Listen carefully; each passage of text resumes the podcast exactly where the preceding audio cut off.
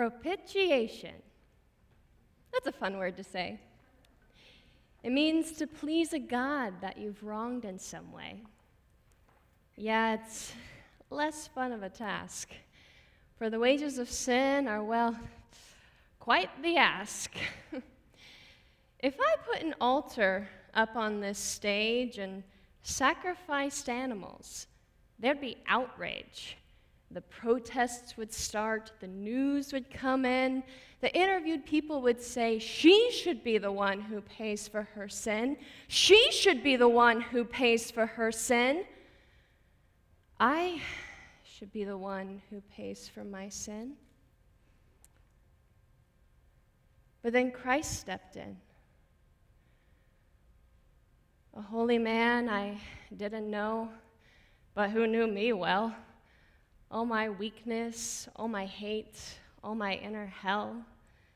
He chose to lay on that altar for all the times I have and would falter, for all the times my righteousness fell. And the craziest thing is this wasn't just some holy altruism that came from above, but a barrier breaker. Fueled by love. The atoning sacrifice that couldn't compare was so that when God opened the doors of his home, I could be there. And the power of this sacrifice makes it apply to the whole world. It wasn't just for this white, middle-class American girl. He died not for men, but for each man. And if you had been the only one made, he would have done no less. Again and again and again. His name is atoning sacrifice.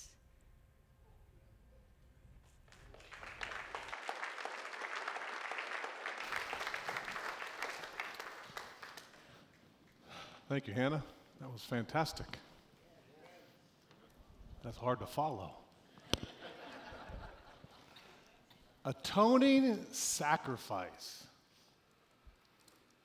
Man, that's an intimidating name, isn't it?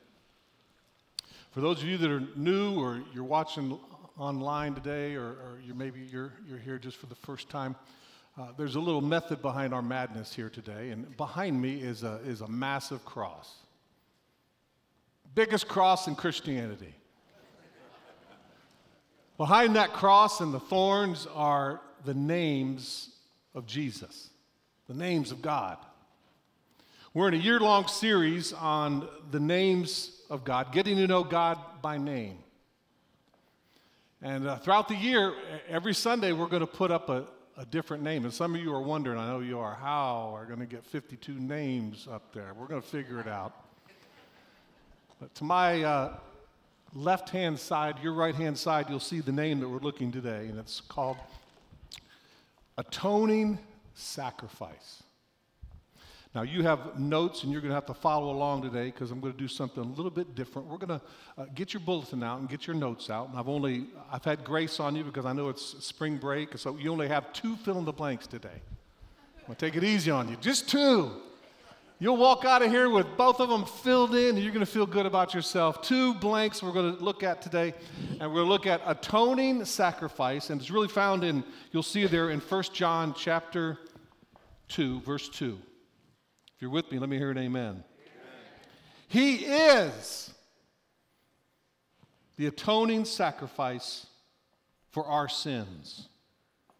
And not only for our sins, but for the sins of the whole world. Aren't you grateful for that today? Atoning sacrifice. Sandra really did a great job of explaining to kids what atoning means.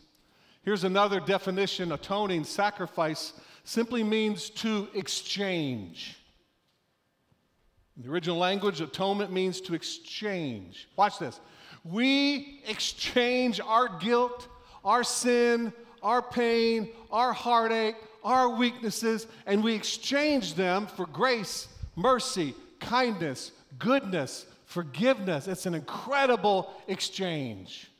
And Christ was the atoning sacrifice. In your notes, you'll see the definition. This is a one that I came up with. It's just a simple way of explaining something really, really complicated. Atoning sacrifice is God's way of providing a way for mankind to enjoy a harmonious relationship with Him through Christ's sacrifice. That's what atonement is. God has made a way so that you and I can have a great relationship with God because of what Christ has done on the cross. Now, this morning we're going to look at two men. You'll see the cross right in center stage, and that was the cross that Christ died on. You'll see two smaller crosses, one to my right and one to my left, and we're going to talk about really two viewpoints, two attitudes, two perspectives. We're going to look at the two thieves on the cross, and we're going to examine their view, their worldview, their attitude, their perspective, their viewpoint in their last moments here on earth. In Luke chapter 23, I want to just read this story with you just for the next few moments. It's called The Tale of Two Thieves. You are all familiar that Christ was not the only one that was sacrificed on Calvary's cross that day. There was two criminals that were sacrificed with him. And they each had a different, unique perspective of what took place that day. If you're with me, let me hear an amen. Amen. A tale of two thieves. Here's Luke 23. Two other men, both criminals. Everyone say criminals. Were also led out with him to be executed. They came to a place, the skull, where they crucified him there, along with the criminals, one on his right and the other on his left. And Jesus said, Father, forgive them, for they do not know what they are doing. Now, let me just stop just for a second right there. Who was Jesus forgiving in that moment? Now, don't answer it. It says there was two criminals, one on his right, one on his left, and then immediately it says, and Jesus said, Father, forgive them, for they don't know what they're doing. I've always led to believe that Jesus was speaking to the soldiers who were crucifying him and causing him pain. I always thought Jesus was saying that the soldiers who whipped him and beat him, that Jesus was speaking forgiveness over them. I was taught that when Jesus said, Father, forgive them, they don't know what they're doing, that Jesus was maybe forgiving Pilate, who sentenced him to death. Or maybe he was forgiving the crowd who turned on him and said, crucify him, crucify him. Could it be that Jesus was asking God the Father to forgive not only the soldiers, not only the government officials, not only the people who cried out, crucify him, but could it be that Jesus was looking to his right and to his left? He was forgiving the people closest to him. He was forgiving the two criminals. And he was forgiving you. And he was forgiving me.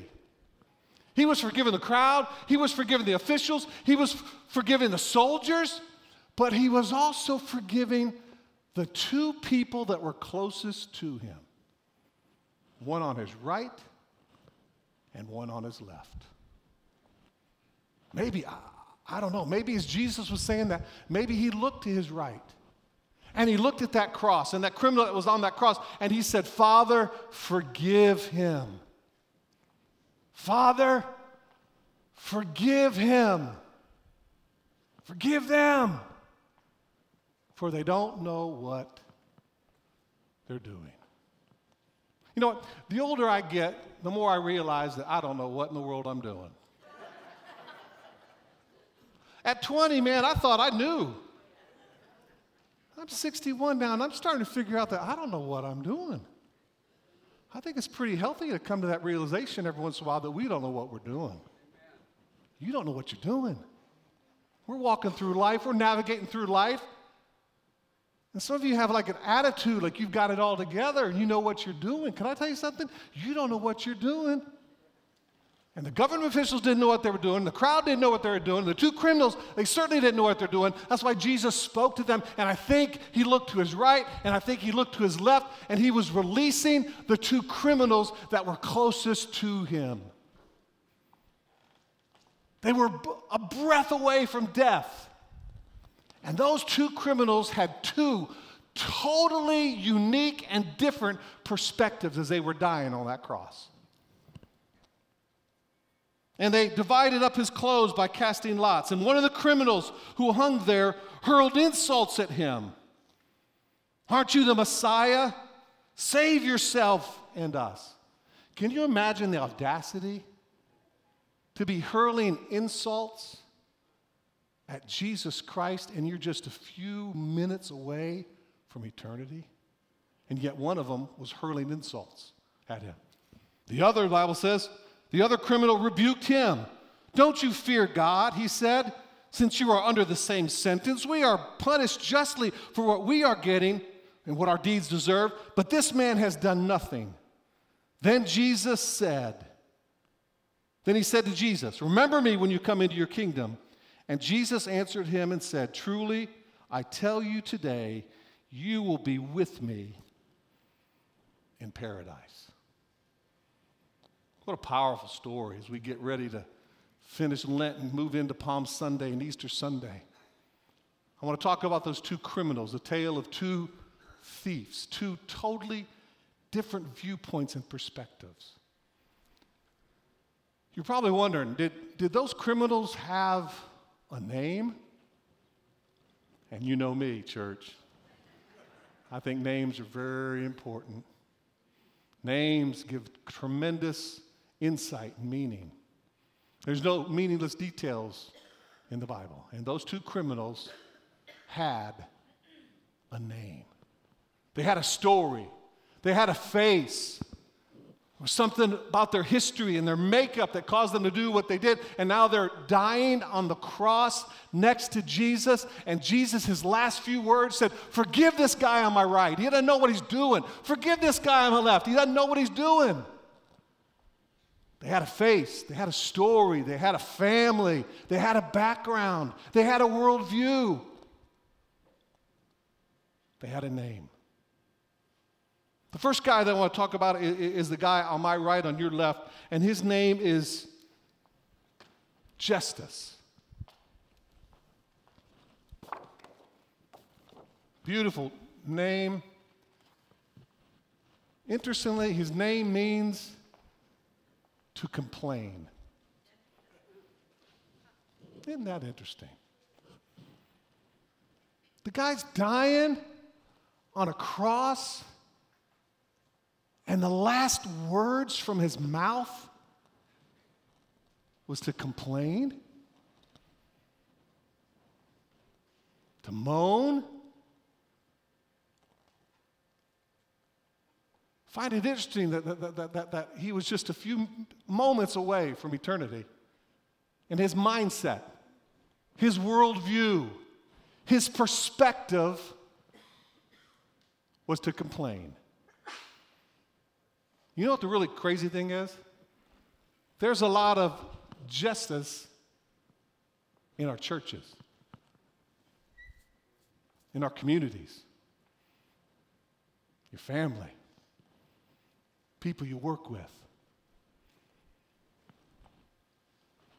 I'm going to look in just a few moments. I'm going to show you some characteristics. In fact, let's do that now. Here, on the back of your notes, I've listed the spirit of justice and what justice is. What his worldview was. Look at those notes with me. They focus on the negative. They're very pessimistic. They live in doubt and unbelief. The glass is always half empty. They're overwhelmed by shame and unworthiness. They can't forgive themselves. They walk in inferiority. They can't accept what's been done for them. Their self-esteem is based on works, and they wallow in insecurity. And here he was, Justus, just a few feet away from mercy, from goodness, from kindness, from eternal life, and his worldview was doubt, unbelief, insecurity. He couldn't accept what was done for him on Calvary's cross. He was insecure. He was inferior. His focus was shame. His focus was on what he didn't do. His focus was on his weaknesses and his failures. And here is a guy named Justus, a few moments away from eternity, and he didn't realize the goodness and the grace that was available for him through Calvary's cross. You ever met anybody like that? Yeah, there's Justuses in this church. There's people that can't accept what Christ has done for them. They're trying to work. They're trying to earn it. They're trying to be good to earn God's grace, and they don't realize that they're just a few feet away from mercy and kindness and goodness if they would just get rid of their weaknesses and their inferiority complexes. They could walk in freedom and liberty. See, this is just not talking about eternal life. This is talking about abundant life. And there's people here today watching online in the audience that you're going to get to heaven, you're going to make it, but you're not experiencing abundant life here on earth now. See, eternity is about walking in victory here on earth and walking in victory in heaven. Do you believe that? There's an old hymn of the church. Bruce and Lisa know this. When we all get to heaven, what a day of rejoicing that will be. When we all see Jesus, we'll sing and shout the victory. I like the song. Don't know who wrote it. There's people in this church today and people watching online and people in our lives and people in our world and people we work with. The only victory they're counting on is when they get to heaven. The only rejoicing is when they get to heaven. Can I tell you something, church? God wants you to have not only eternal life, he wants you to have abundant life. And he doesn't want you to wait till you get to heaven to walk in victory. Oh, what a day of rejoicing it will be. In the meantime, I'm going to moan. In the meantime, I'm going to complain. In the meantime, I'm only a few feet away from grace and goodness and kindness, but I'm going to look at the world half empty. And I'm going to complain my way and moan my way and not walk in rejoicing and not walk in victory till I get to heaven. God wants us to have eternal life, and he wants us to have abundant life. And you cannot walk in abundant life when you are focusing on your weaknesses, your insecurities, your failures, and you don't have the ability to accept the grace of God to give you the victory through Jesus Christ. It's not about works. It's not about trying to be good. It's not about trying to earn it. It's about the forgiveness and the atonement that has been made on Calvary's cross that gives us the ability to walk in victory today. And tomorrow, we're going to get to heaven, and we will rejoice in heaven, and we will experience victory, but I want people in Belle Isle Community Church to walk in victory now. And you walk in victory by accepting what Jesus Christ has done for you on Calvary's cross, by exchanging your sin for the sacrifice that was done on Calvary's cross. And there are people that are just a few short feet away, but they never get it. Grace and goodness and kindness is available to you through Jesus Christ. Can I get an amen? Amen. All right, let's look at, just real quickly, the second thief who had a name and a family and a story and a background. His name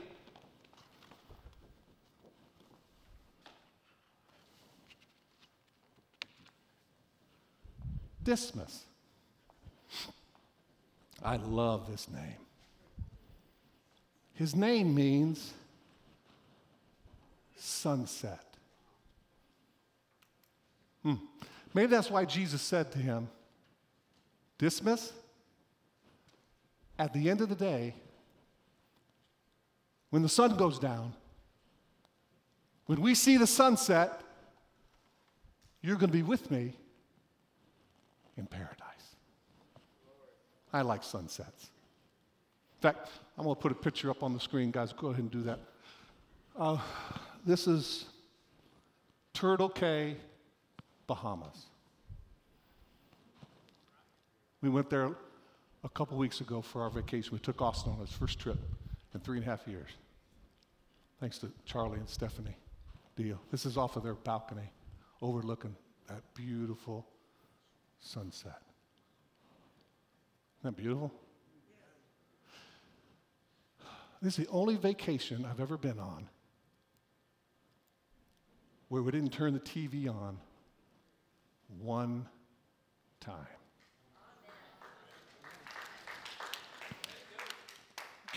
Keep showing those sunsets. Just keep rolling that. Never turn the TV on once. Wonder why that is. Because when you can look at that, what in the world will compare to what's on TV? You know what I like about sunsets?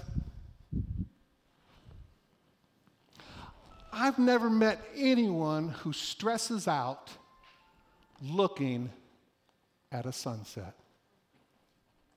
Have you ever had anyone look at that and go, oh my God, I gotta do something. This is just stressing me out. I can't hit. No, when you look at a sunset, watch this. You just sit back and enjoy and accept. You don't have to do a thing, but simply accept the beauty and enjoy it.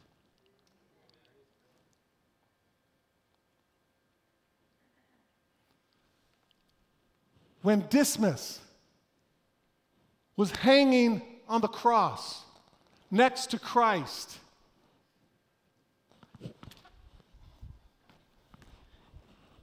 he did the same things that this guy did.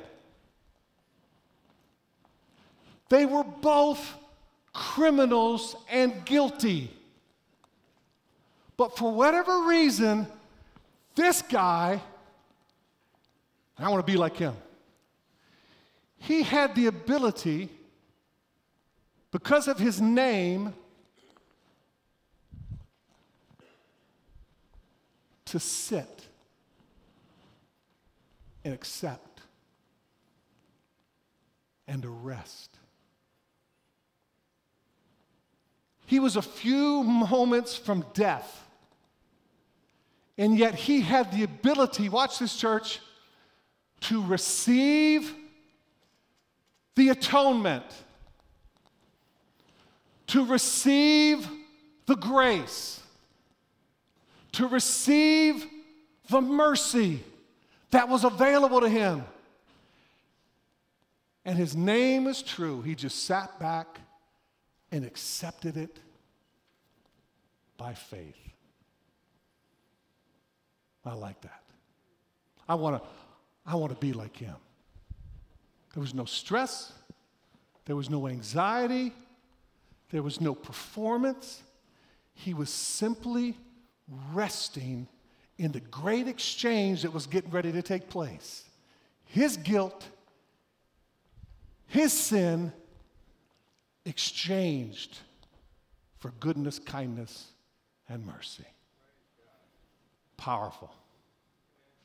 Look at some of the attributes of Dismas that are way different than Justus. He had a clear understanding of who he was and what Christ could do for him. He rested in God's sovereignty. He was secure in God's grace. He walked in confidence. He was full of faith. His self-esteem was built on what was done for him. And he humbly accepted Christ's forgiveness. He had childlike faith. Are y'all with me this morning? I really do believe that God wants to give you eternal life. I really do believe that God wants to give you abundant life. And if you want to have abundant life, you and I need to act more like Dismas than Justus. Rest. Sunset. It's not based on what you do. It's not based on your performance. It's not based on how good you were or how bad you were. It's based on having childlike faith that says, God, I want to live the abundant life, and I know that it's made possible through the atonement that was given to me. I accept it by faith. I know I got issues. I know I got weaknesses. I know I'm working on some things, but I want to be like you. I want to be like a child. I want to rest. I want to have a sunset. I want to sit back and simply accept by faith what's been done for me. And yet you got people and churches and offices and families that have a totally different mentality, and they're not living the abundant life. Are y'all still with me? The tale of two thieves. And the real issue here today is you're one of these two criminals. I'm one of these two criminals. It's really the choice is, which one are you going to live like? Now, I've got 10 more minutes. Can I give you something? Can I give you a little bit more? Do you want more, or are you just satisfied with this? I've got a little bit more. I mean, I've got more to give you. I'll go online and do it if you want me to, or I'll give it to you. I'm going to give you an Old Testament example and a New Testament example of the spirit of Justus and Dismas. Let's go right at the beginning to Genesis chapter 3, Adam and Eve. Perfect example of having a Justus attitude. Adam and Eve. Look at their story in Genesis chapter 3. We don't have time to go there. I've listed out just a couple of things, but here's the story of Adam and Eve. They were confused. They were easily led astray. They quickly fell into temptation. They blamed each other.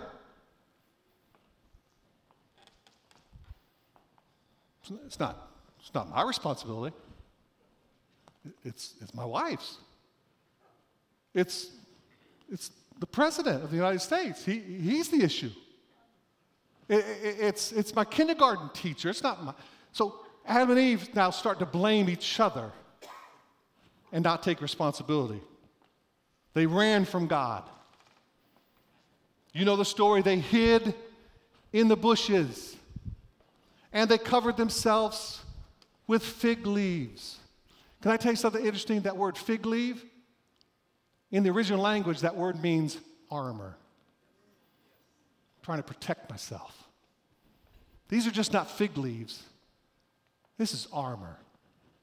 I'm not going to get hurt ever again. I'm not going to let anyone ever do that to me again. And so Adam and Eve were hiding in the bushes. They had been tempted. They fell into temptation. And now they're hiding in the bushes, and they're covering themselves with armor. Guess what? You and I cover ourselves every day with armor. Certain outfit. A dress, a suit, t-shirts and jeans, and you're covering yourself like Adam and Eve with armor to protect yourself. Doesn't sound like Adam and Eve are living the abundant life, does it? Just a few hours ago, they were walking with God in the garden, and now because of temptation, They're cold, hiding in the bushes, covering themselves with man-made armor. And God comes on the scene and says, where are you? How many know that God knew where they were? Yeah, he wanted them to know where they were. We're here, God. Just like Justus. Not living the abundant life. Complaining. Focusing on all our weaknesses and our insecurities and our failures. And we're here in the bushes and we're cold and we're naked and we're covered in armor.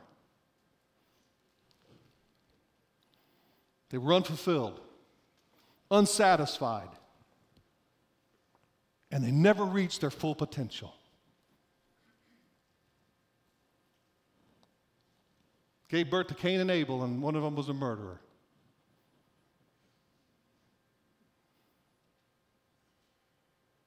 I don't know about you, but I don't want to live like Adam and Eve. I don't know about you, I want to live like Dismas. Let's go to the New Testament real quickly. Let's look at a different New Testament character that had a totally different perspective on his Damascus Road experience. His name is Saul. Are y'all with me? Acts chapter 9. Saul, his name was Saul. It was turned to Paul. Had a radical encounter. His eyes were blinded, but his heart was open. Scales fell from his eyes. He had a heart of repentance. His pride was broken. He walked in humility. His behavior changed. His passion was refocused, and his destiny was fulfilled. Because he accepted by faith the grace and the goodness and the mercy of Christ.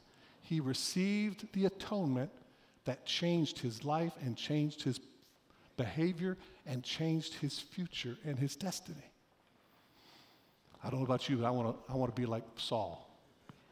I want to be like Paul. By the way, Paul's name means, I love this, little. His name means small. He wrote 2/3 of the New Testament.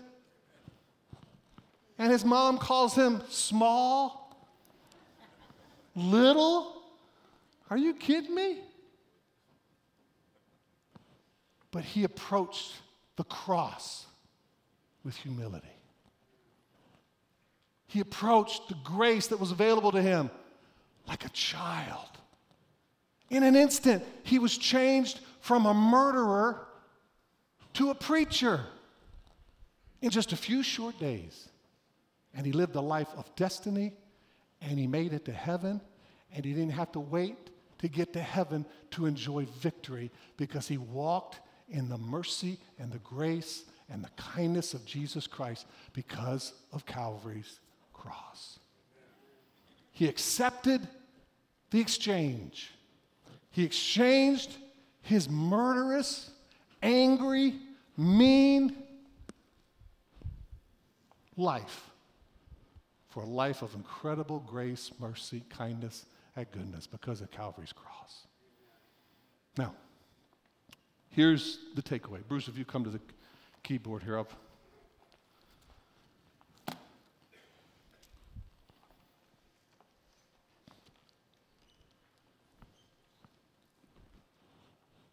The bottom line here today, church, is this.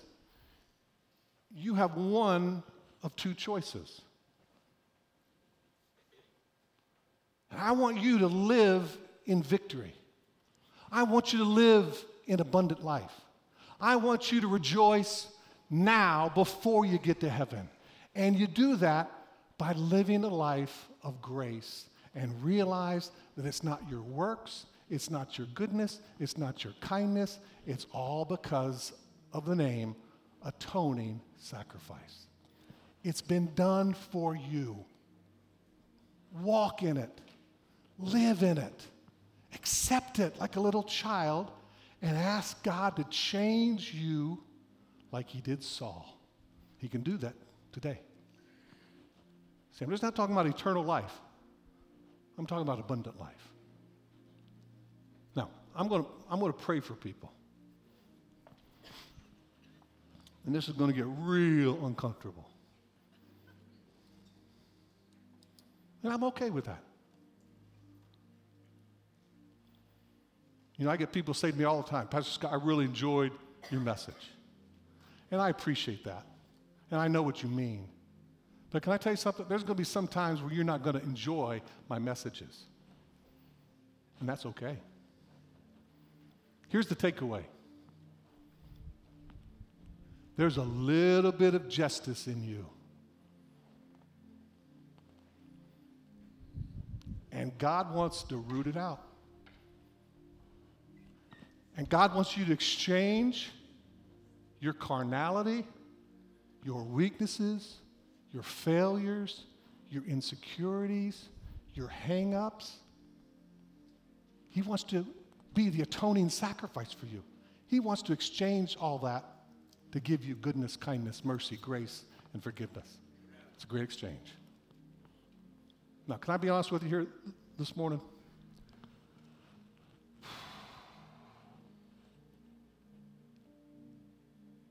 You got issues.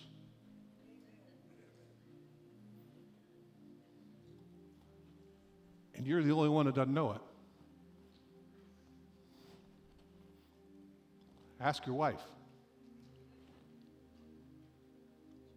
Ask your kids. Ask your husband. Ask your pastor. Ask the people you work with. Am I more like Justus or am I like Dismas? Am I living under the law, trying to earn it and focused on my weaknesses, and I'm a breath away from eternal life, and I'm so full of pride.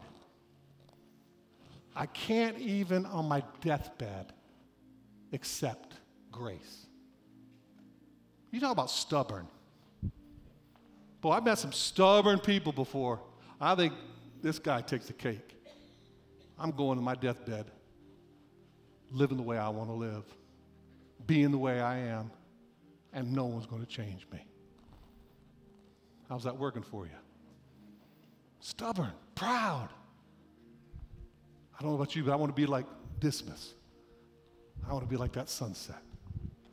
I just want to sit and just say, God, there's no good in me. I can't do this on my own. I can't live the abundant life that you've promised me. Help me to accept by faith like a child that you want to change me. God, I want to be like Saul to Paul. I want to be different. I want to be new. I want to live the abundant life that you promised me. I need you to forgive me and help me. Give me the grace and mercy to live the kind of life that you want to live. Now, here's the takeaway. If there's a little bit of justice in you, we're going to pray that God, by the power of the Holy Spirit, would begin to remove that from your life. The pride would be broken, that you would just humble yourself and ask. The Bible says God opposes the proud, but gives grace to the humble. It doesn't mean like you're a bad person. I mean, we're all bad. We're all criminals. Come on, guys. We're all criminals. We're all bad, except for Christ's grace and mercy, goodness and kindness. It's available today.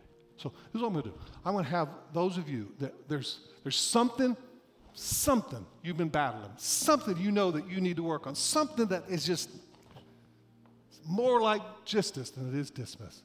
I'm going to have you come and join me and stand me right here. We're going to pray that God would continue to do a work in your life and your heart and move you from this side to that side, from barely making it to abundant life. And it happens when you just humble yourself and say, God, I need some help. Would you help me today? So if that's you, I want you to come right now and come stand with me on this side. I'm going to pray for you.